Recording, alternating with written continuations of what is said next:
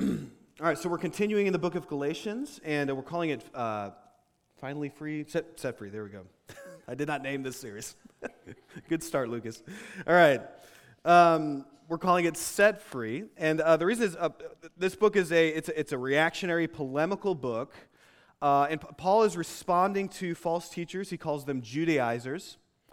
And uh, they, they, had infiltrated this Galatian church and, and they began to teach uh, heresy. And the heresy was Basically, they, they were Jewish Christians, so they believed in Jesus. But what they believed is that in order for uh, uh, Gentiles to become Christians, they first had to become Jewish. They had to get circumcised, and, and, and as if that was bad enough, they, had, they also had to keep the ceremonial laws, uh, they had to keep the dietary laws, and so on, uh, in order to be saved. So Gentiles couldn't just believe in Jesus, they had to become Jewish in order to be saved. And so Paul was uh, responding to this teaching, and he, was saying, he said at the very beginning of the book, This is turning the gospel upside down uh, it's, it's placing conditions to the free offer of the gospel. And uh, so, so Paul is uh, fighting against that. And uh, in, until Galatians 3, Paul had been uh, not only defending himself, but he has also been talking about what he calls this big word justification, uh, which in essence is the entrance into the Christian life. Uh, why uh, do we become Christians? Well, it's because through Christ we are accepted freely. Uh, but now in Galatians 3, Paul uh, takes, takes a, a, a different direction. Uh, he stops focusing on justification as such. He doesn't uh, stop throughout the whole, whole letter of Galatians. Uh, but, but in this passage, he, he talks, he, he uses this language, if you look here in verse 3, of being perfected. That is not uh, justification language. That's not about entrance into the, into the Christian life. That is about our sanctification. Uh, that is about growth in holiness. So Paul stops talking about, at least in this passage, about justification to now turn turning to uh, sanctification or our growth in the Christian life, our being conformed to the image of Christ. And that's what this uh, passage is all centered on. It's being perfected through Jesus Christ. Now the question is, why does he why does he go from justification now to talking about sanctification? And uh, the reason is this: uh, Paul has just spent two long chapters speaking about how we are initially saved. And if you listen to his arguments, you'll say, you know what, Paul, I, I, I believe you.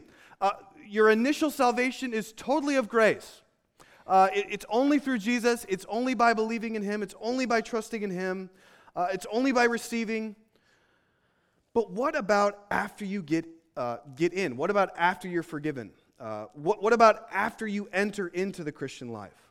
What happens then? Okay? And uh, th- there might have been some, some of these Judaizers, these Jew- Jewish Christians, who said, you know what, Paul, you're right. Uh, entrance into the Christian life, our justification, uh, as you say, is, it's totally free, it's totally of grace. Okay? But now that you're a Christian, okay, now you need to get to work. Okay? Uh, now you need to be circumcised. Now you need to stop eating pig. Uh, now, now you need to start keeping the law. And what Paul wants to do is he wants to combat this uh, thought that, you know what, God gives me free forgiveness.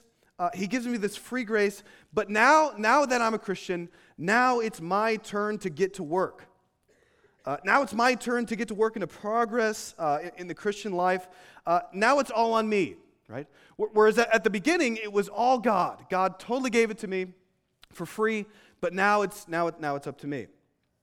And that, that's what Paul wants to combat against. And essentially, what he wants to say in this passage is it is not simply the initial point of salvation that is of God's grace, but it is all of salvation that is of God's grace. The beginning, the middle, and the end is all a pure gift of God.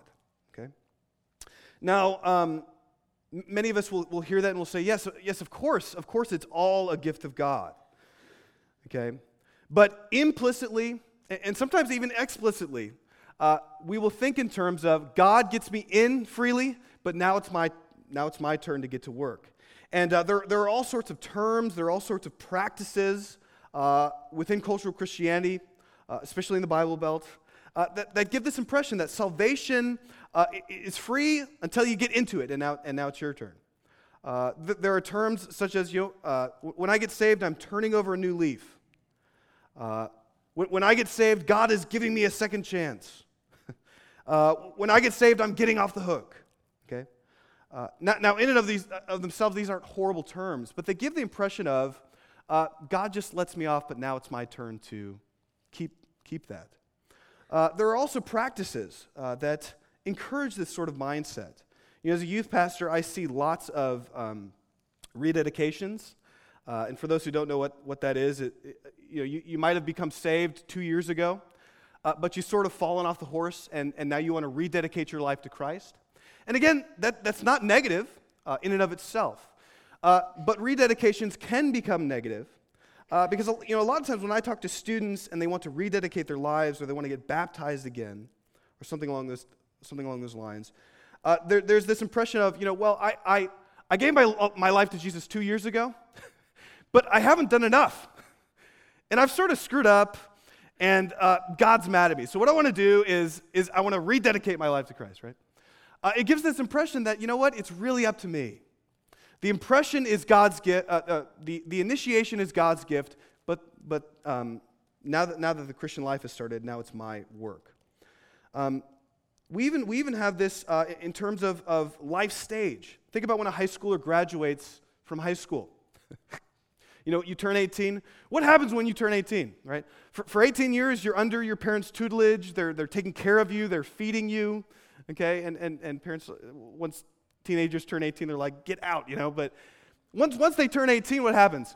Now I'm on my own, right? Now I am finally self sufficient. Uh, now I go off to college and I make my own life. And, and everybody says college kids are not self sufficient at all. I still have to feed them. um, but that's the impression. Or, or, think about, think about it uh, uh, uh when you train for a job. When I was in college, I worked at many, many fast food and, and, and retail restaurants, and all of the trainings were like two weeks long. they were horrible. But, but what, what's the point of the training? You train for two weeks, and then what happens? You, you're pushed off on your own. Now, now it's up to you to, to make your way in, in, in this job. Many of us can fall into this understanding of the Christian life as I, I get in by a gift, but now I have to earn my keep.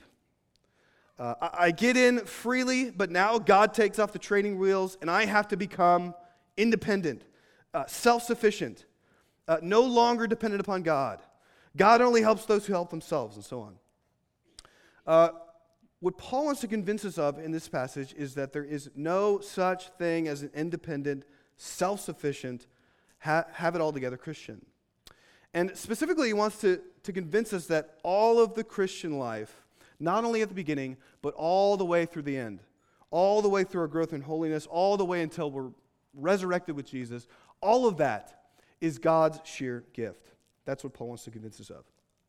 All right, so we're going to uh, go through three points. Paul's going to convince us uh, in, in, three ways that it's all of grace, as uh, Teresa of Avila famously says. Uh, it's all of grace. Okay, and he's going to, uh, here, here are our three points this morning. First of all, he's going to uh, tell us about the order of the Christian life. Second of all, he's going to tell us about the power of the Christian life. And then third of all, he's going to talk about Abraham as the example of the Christian life. All right, so the order, the power, and uh, he's going to give an example of the Christian life. So let's go ahead and jump in uh, to our first point the order of the Christian life. Uh, Paul wants to conv- convince us that salvation is all of grace, and the first way that he does it is by telling us about the order of the Christian life. Now, what, what do I mean here? Well, Paul starts off in Galatians 3 by reminding the Galatians of how they were saved. How did you enter into salvation, Galatians? How did you receive the salvation that comes through Christ. And, and uh, it, it comes through, through two ways. First of all, it comes through hearing the gospel preached and by hearing that gospel with faith. Here, let's, uh, let's look here at uh, verse 1. Paul says this O foolish Galatians, uh, who has bewitched you? It is before your eyes that Jesus Christ was publicly portrayed as crucified. Now, what, what is he talking about there? He's talking about his preaching. What, what did Paul do when he went out into the public places? He portrayed Christ as crucified. He presented the gospel that Jesus Christ was crucified for our sins, right? That he died and that he rose again on the third day. So he's talking about his, his preaching. I preached the gospel to you, okay? And, and how did the Galatians respond to this preaching of the gospel? Look at, look at verse 2. Let me ask you only this Did you receive the Spirit by works of the law or by the hearing of faith? Okay? Uh, to, to phrase that differently, How did you respond to the, this, this preaching that I, that I gave to you? Did you do something to receive it? Did you offer a sacrifice? Did you do a, a, rain dance? Did you do anything to receive the gospel? And, and the answer is, of course, no. What did they do? They heard in faith, is what Paul says. And what is faith? You know, J. J. Gresham uh, Machen, uh, uh, Presbyterian theologian, he says faith is simply the open hands receiving God's gifts. Okay? And so Paul says, how, how did you receive salvation? You opened your hands and God placed it there. Right? You, you opened your hands and God gifted you with that salvation. Paul is trying to get the Galatians, these foolish Galatians, to understand the order of salvation. In the order of salvation, God is the great giver. And, and what are we? We are the great receivers. That is, that is the order. And, and, and at no point does that order change. God is the great giver, and we are the great receivers. You know, Luther on his deathbed, he said, I am a beggar. That's, that's all that I know is I'm a beggar.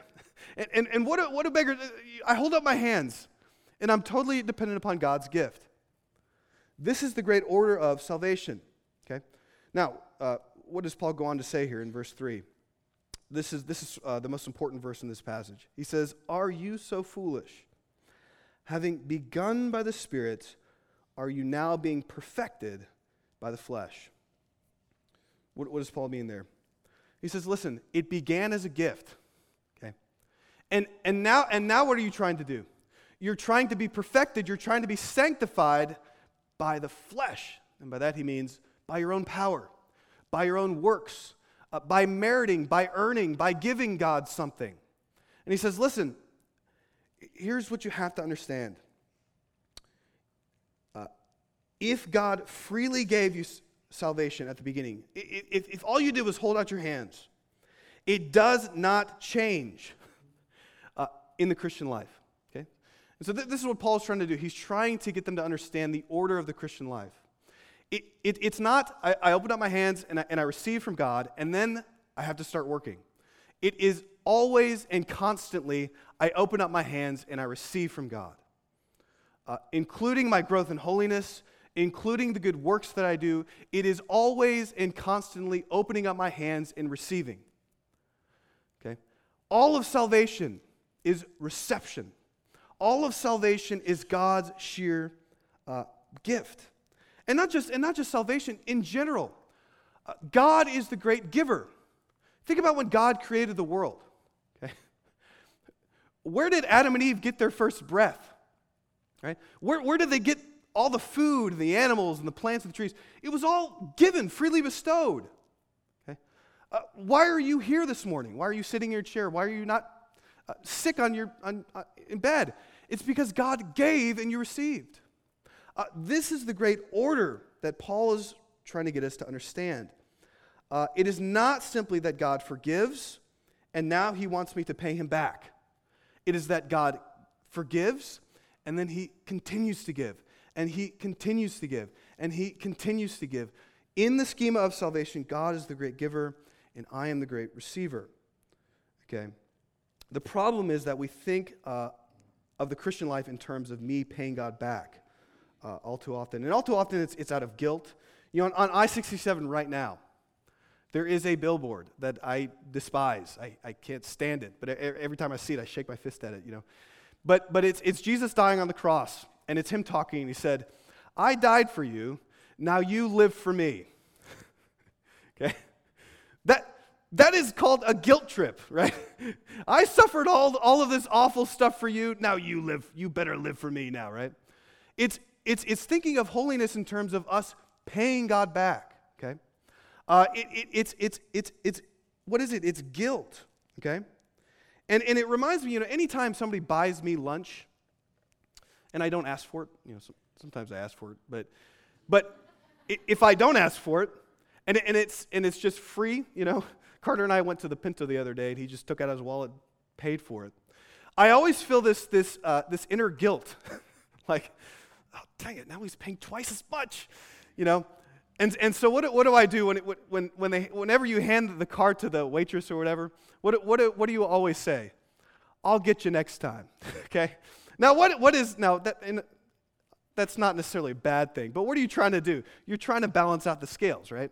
You're trying to say, oh, oh I'll, I'll, I'll make it, I'll make good. I'll, I'll pay for you next time, okay? and we'll go to a better restaurant next time, more expensive, you know? Uh, sometimes we, we think of holiness in, in this way, like, oh, God, thank you so much for this salvation. I'll, I'll hit you back with my holiness, okay? uh, what Paul wants us to understand is there, there is no point in salvation where you're paying God back. There is no point uh, in, in your justification, in your sanctification, in your glorification. Uh, there, there is no point on the road to heaven where you are paying God anything, where you're giving God anything that He doesn't already have. God has everything, right? God owns everything. God created everything. You could not give God anything that would make him indebted to you. Uh, it is, uh, it's delusional to think that we could give God anything, that we could earn anything, that we could merit anything, okay? And, you know, as a father of young children, I get this. My daughter Anya wants to help with all sorts of stuff. And when she's done helping, she has this proud look on her face, like I just helped dad, okay? And, and, and as a 30 year old man, I can tell you she did not help me at all, okay? and and I, am not trying to down her or anything. She's so cute, but she is no help whatsoever, okay? And for instance, you know, when, when, there was one time I took my dog, uh, my dog for a walk, and if any of you have met my dog, he's like 80 pounds. He's huge. Uh, he's uncontrollable. And so my daughter wants to help me take this dog for a walk. And so, and so what do I do? I say, oh, cute Anya, okay, you can hold, you can hold the handle. And what do I do? Do I just let her walk off? You know? No, the dog would drag her down the street. So I, I, grab, I grab the actual leash part while she holds the handle. Okay? Now she feels very accomplished, but did she help with anything? No, she helped with nothing. In fact, she made it harder on me. Um, I love playing with my daughter. I, I'm not trying to say that, but but the point is that all too often we see the stuff that we do, our giftings, our ministry, our growth, our holiness, we see it as, oh God, I'm bestowing upon you something that you didn't already have. And, and Paul's saying, no. Are you trying to be perfected in the flesh? You can't do that. God is the great giver, and you are the great receiver. This is the order of the Christian life. And that's what Paul's trying to convince us of. But let's go ahead and, move to the second point here, uh, which is the power of the Christian life. So we, we, uh, we looked at the order of the Christian life. We are always recipients of God's grace from beginning to end. Okay? But now I want to look at the power of the Christian life because the question becomes this if it's all a gift, not simply our forgiveness, not simply God uh, uh, forgiving us of our sins, but also our growth in holiness, also the things that we do for God is also God's gift to us. How does God accomplish that? How does God accomplish something that comes from within? How does He accomplish our growth? And I want to look here at uh, verses 4 through 5, uh, because Paul gives us the answer here. He says, Did you suffer so many things in vain, if indeed it was in vain? Does he who supplies the Spirit to you and works miracles among you do so by works of the law or by the hearing of faith? How does God gift us with our sanctification? How does He gift us with growth in the, in the spiritual life? The answer is that God supplies the Spirit. Okay? And, and, and think about that word supply. You know, whenever I worked at, at retail stores, I had to go get supplies, supplies that I didn't already have. So Paul, Paul is trying to imply here that God gives something that we don't already have, and it is the gift of the Holy Spirit.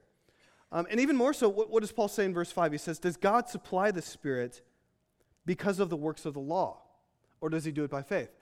And, and the answer implied is, He does not do it because of anything you do. He, he doesn't look at Joe and say, You know what, Joe's much more, I'm going to give him, you know. He says, No, all of us are spiritually bankrupt. And He donates, He supplies, He gifts the Holy Spirit to us. And it is this Spirit that enables us to grow in holiness. Now, what Paul's doing here is he's speaking in Trinitarian terms. Okay? And by that I mean all of salvation is a gift of the one holy Trinity. Okay, because our, our, our initial salvation, our justification is usually attributed to what? For God so loved the world, you guys can answer this one, that he gave his only son. Okay? And, and, that's, and th- that is a donation that God does. He, he loves us, and so what does he do? He donates his son. And the son becomes man and offers himself as a sacrifice for the forgiveness of sins. And then the father raises him up, accepts, accepts that sacrifice. But now, God doesn't stop giving after he gives, gives the son. What, what does he do? He so loves that he supplies the power of the Holy Spirit. Right? In, in the Gospels, God gives the Son, but in Acts, right at the very beginning, God pours out his Holy Spirit. Uh, and so, what is Paul trying to say here? God in salvation doesn't just give his Son, right? As if that was, as if that was not enough. He gives the Holy Spirit. In other words, all of God is given to all of us to produce all of salvation. Every bit of God is poured out, humbled, condescended to our level to produce in us what we need to be saved. And God gives the Holy Spirit to produce holiness within us. Now, the question is how does the Holy Spirit do this? And the answer is that the Holy Spirit you know, Christ is outside of us and he offers himself outside of us. But what the Holy Spirit does is he comes inside of us and he gives us the resources and the power and the capacity to do the things that we wouldn't otherwise be able to do. We do not have the power to love God as we ought to. It doesn't matter how, how much you, know, love God, love God. You know, you can hear that all day long. But unless you have the power to do it, you will never do it. And so God gifts us with the Holy Spirit. And I've come up with a bad illustration that I've told the youth for, so I'm going to tell you too. uh, but the Spirit is like an iPhone cord. Already a bad illustration. But I, I've owned iPhones for several years, and I both love and hate them. And, and, and the one reason I hate an iPhone is because an iPhone lasts approximately four hours, maybe, before I have to plug it back in. And so when I go to work, you know, I go for runs in the morning. When I go to work, I'm already at like 50%. so I have an iPhone cord at work. I have an iPhone cord in my car. I have an iPhone cord by my couch in my living room. I have iPhone cords everywhere. and, and so I just plug my iPhone in, and what does it do? It powers the iPhone. Uh, the Holy Spirit is the power cord of God. That's horrible. Don't, don't quote me on that one. But the Holy Spirit is the very power of God poured into our hearts to enable us to do the things that we wouldn't otherwise be able to do. And this is why you know, the Christian uh, tradition has always called something, you know, preaching, the sacraments, the uh, Christian community, the church. They, they said all of these things, uh, reading the Bible, prayer, all of these things are means of grace. And by that they mean they are ways through which the Holy Spirit empowers you to be like Christ. All of the Christian disciplines are ways through which the Holy Spirit you plug into the Holy Spirit, and He empowers you to be like Jesus. Okay? And, and what this means is that your sanctification is just as much by faith as your justification. Right? Your entrance into salvation is by faith, but then your sanctification is by faith because you are dependent upon a power that is outside of you that must come inside of you. And this also informs the way that we do Christian discipline. You know, when I was a young Christian, I didn't know that much about the Holy Spirit. All I knew is I should be reading the Bible, I should be praying, I should be going to church, doing that sort of stuff. But I thought that I was doing these things, and I was empowering myself to become more holy. And when you think that it's all because of you and your power and your resources, what happens if someone else is not as good as you? It's like, oh, you didn't pray two hours today? I did. I'm super holy, you know? But here, here's what happens if holiness is produced by a power that is outside of you, that comes inside of you and gives you capacities and abilities to do what you wouldn't otherwise be able to do, you cannot boast. Your growth in holiness, you have no reason to boast. And this is what St. Augustine said. It's one of my favorite quotes from St. Augustine. He wrote a book called On Grace and Free Will against a, a British monk named Pelagius. He's a heretic. And Pelagius said, You know what? You can grow by your own power in holiness. And some, some people don't even need Jesus, they can just be perfect. And, and, and Augustine's arguing against this. And he says, no, every bit of your life is God's grace. Okay, let me just read this, this quote here. Augustine says this If your good merits, and by, and by merits he doesn't mean, uh, he, he means your growth in holiness. So if your good merits are God's gifts, God does not crown your merits as your merits, but as his own gifts. That's a, beautiful quote. Because what that, what that means is that when you get to heaven and, and Jesus tells you, eh, you know, good and faithful servant, enter into, in, enter into thy glory, he, he's, he's not saying, oh, Lucas, you did great, okay? Uh, Joe over here, he, he barely made it in, you know. No, when, when, when he looks at the holiness that has been produced in you and he lets you into heaven, what he's really looking at is himself inside of you. And when he crowns you, all of us will receive crowns, all that sort of he's really crowning his own work. Right? When you get into heaven, none of it, none of it will be you. none of it will be by your power. Including when God forgives you, that's because of what Jesus has done. When God makes you holy, it's because of what the Holy Spirit does. And then uh, here's a quote from Martin Luther. Martin Luther, uh, sort of borrowing from Augustine, he says this All works must take place within this one work, namely within faith.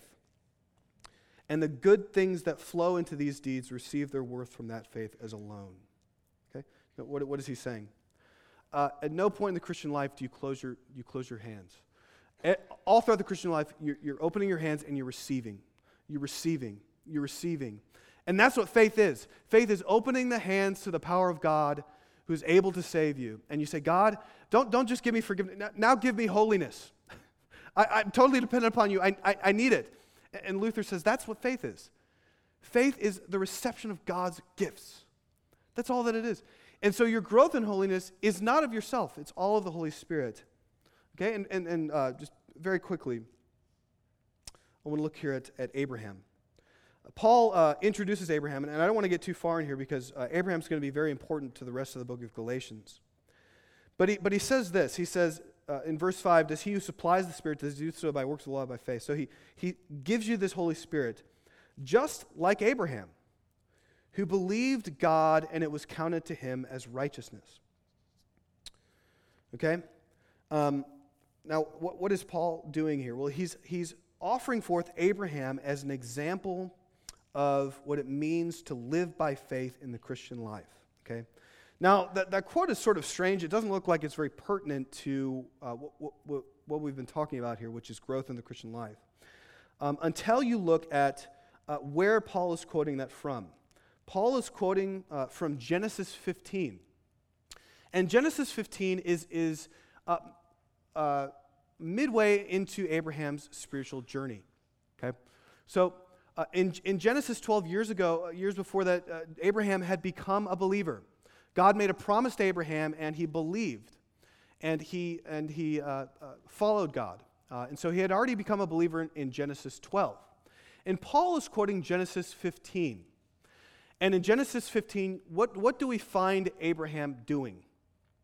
We find him, again, believing the promises of God. Okay? Now, what that means is that Abraham uh, didn't say in, in, Genesis 12, you know, I, I've believed the promises of God, now I'm going to get to work. what it means is that all throughout his Christian life, if we can call it that, all throughout his spiritual life, what was Abraham doing? He was depending upon the promises of God.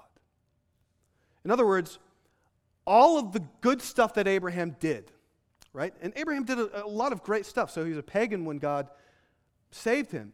And God said, I promise this to you, now go. And Abraham believed God and he went away from his land into a land that he did not know, right? Abraham uh, obeyed God in sacrificing his one and only son. And God stopped him right at the, at the sacrifice, right? A- Abraham did all of these righteous deeds. But the question is, how did he do them? And what Paul's trying to say is he didn't do them in his own power. He did them by believing and depending upon the promises of God. In other words, Abraham is the example of what it means to live in utter and constant dependence upon God. At no point in his, in his uh, spiritual life, did he say, I got this. He always and constantly dependent upon God. Okay? And so he is an example of what it means to grow in grace. To grow in grace does not mean to move away from dependence upon God. It does not mean to graduate, okay? It means to always depend upon God. And that means that all of your growth comes from God. And if you've ever been a Christian, I'm almost done, for, for any amount of time, you know that growth in the spiritual life, it, it, it, it's, it's, it's not linear. It's always like up and down and all around. It, it looks like this big, messy ball of yarn. Just, you know, just, it, it's, it's just messy. Okay? I actually saw this, this GIF or GIF, I don't remember, on Facebook of, and it's not funny, but it's this old guy who's going up an escalator and he fell down, but the escalator still was going up. so he fell over, but the escalator was still uh, lifting him up to the top. And, and, and the, uh, the, the meme said, This is Christian sanctification, okay? and, and by that is, it is, it, it, what it's trying to say is, when you grow in, in, in holiness, it's not because you're amazing. You screw up all the time. Uh, you're, you're, a, you're a mess up. You're, you're, you're a failure, just like, just like Abraham was. And yet God is taking us somewhere. And, and that means that we have to, and that doesn't mean that we don't try. God isn't against effort, He's against earning. But the, the whole point is that God is the one that's taking us there. We aren't the one that climbing up all the way to heaven. God is the one who is now empowering us by the power of the Holy Spirit to get to where we need to be. And, and, and that's all of grace. And uh, so praise God for that. Let's pray. Father, we thank you uh, for the power of grace, that you don't just start us by grace, but you finish us by grace. Uh, you don't just uh, get us part of the way there and leave us on our own. You complete us. You empower us with the Holy Spirit. You give us the power and the abilities to do the things that we wouldn't otherwise be able to do. And so, Father, help us to not look at ourselves, but to look outside of ourselves to your power, to your ability, to your redemptive grace, to your transformative uh, power within us. And help us to grow uh, more and more holy by your power. And pray this in Christ's name. Amen.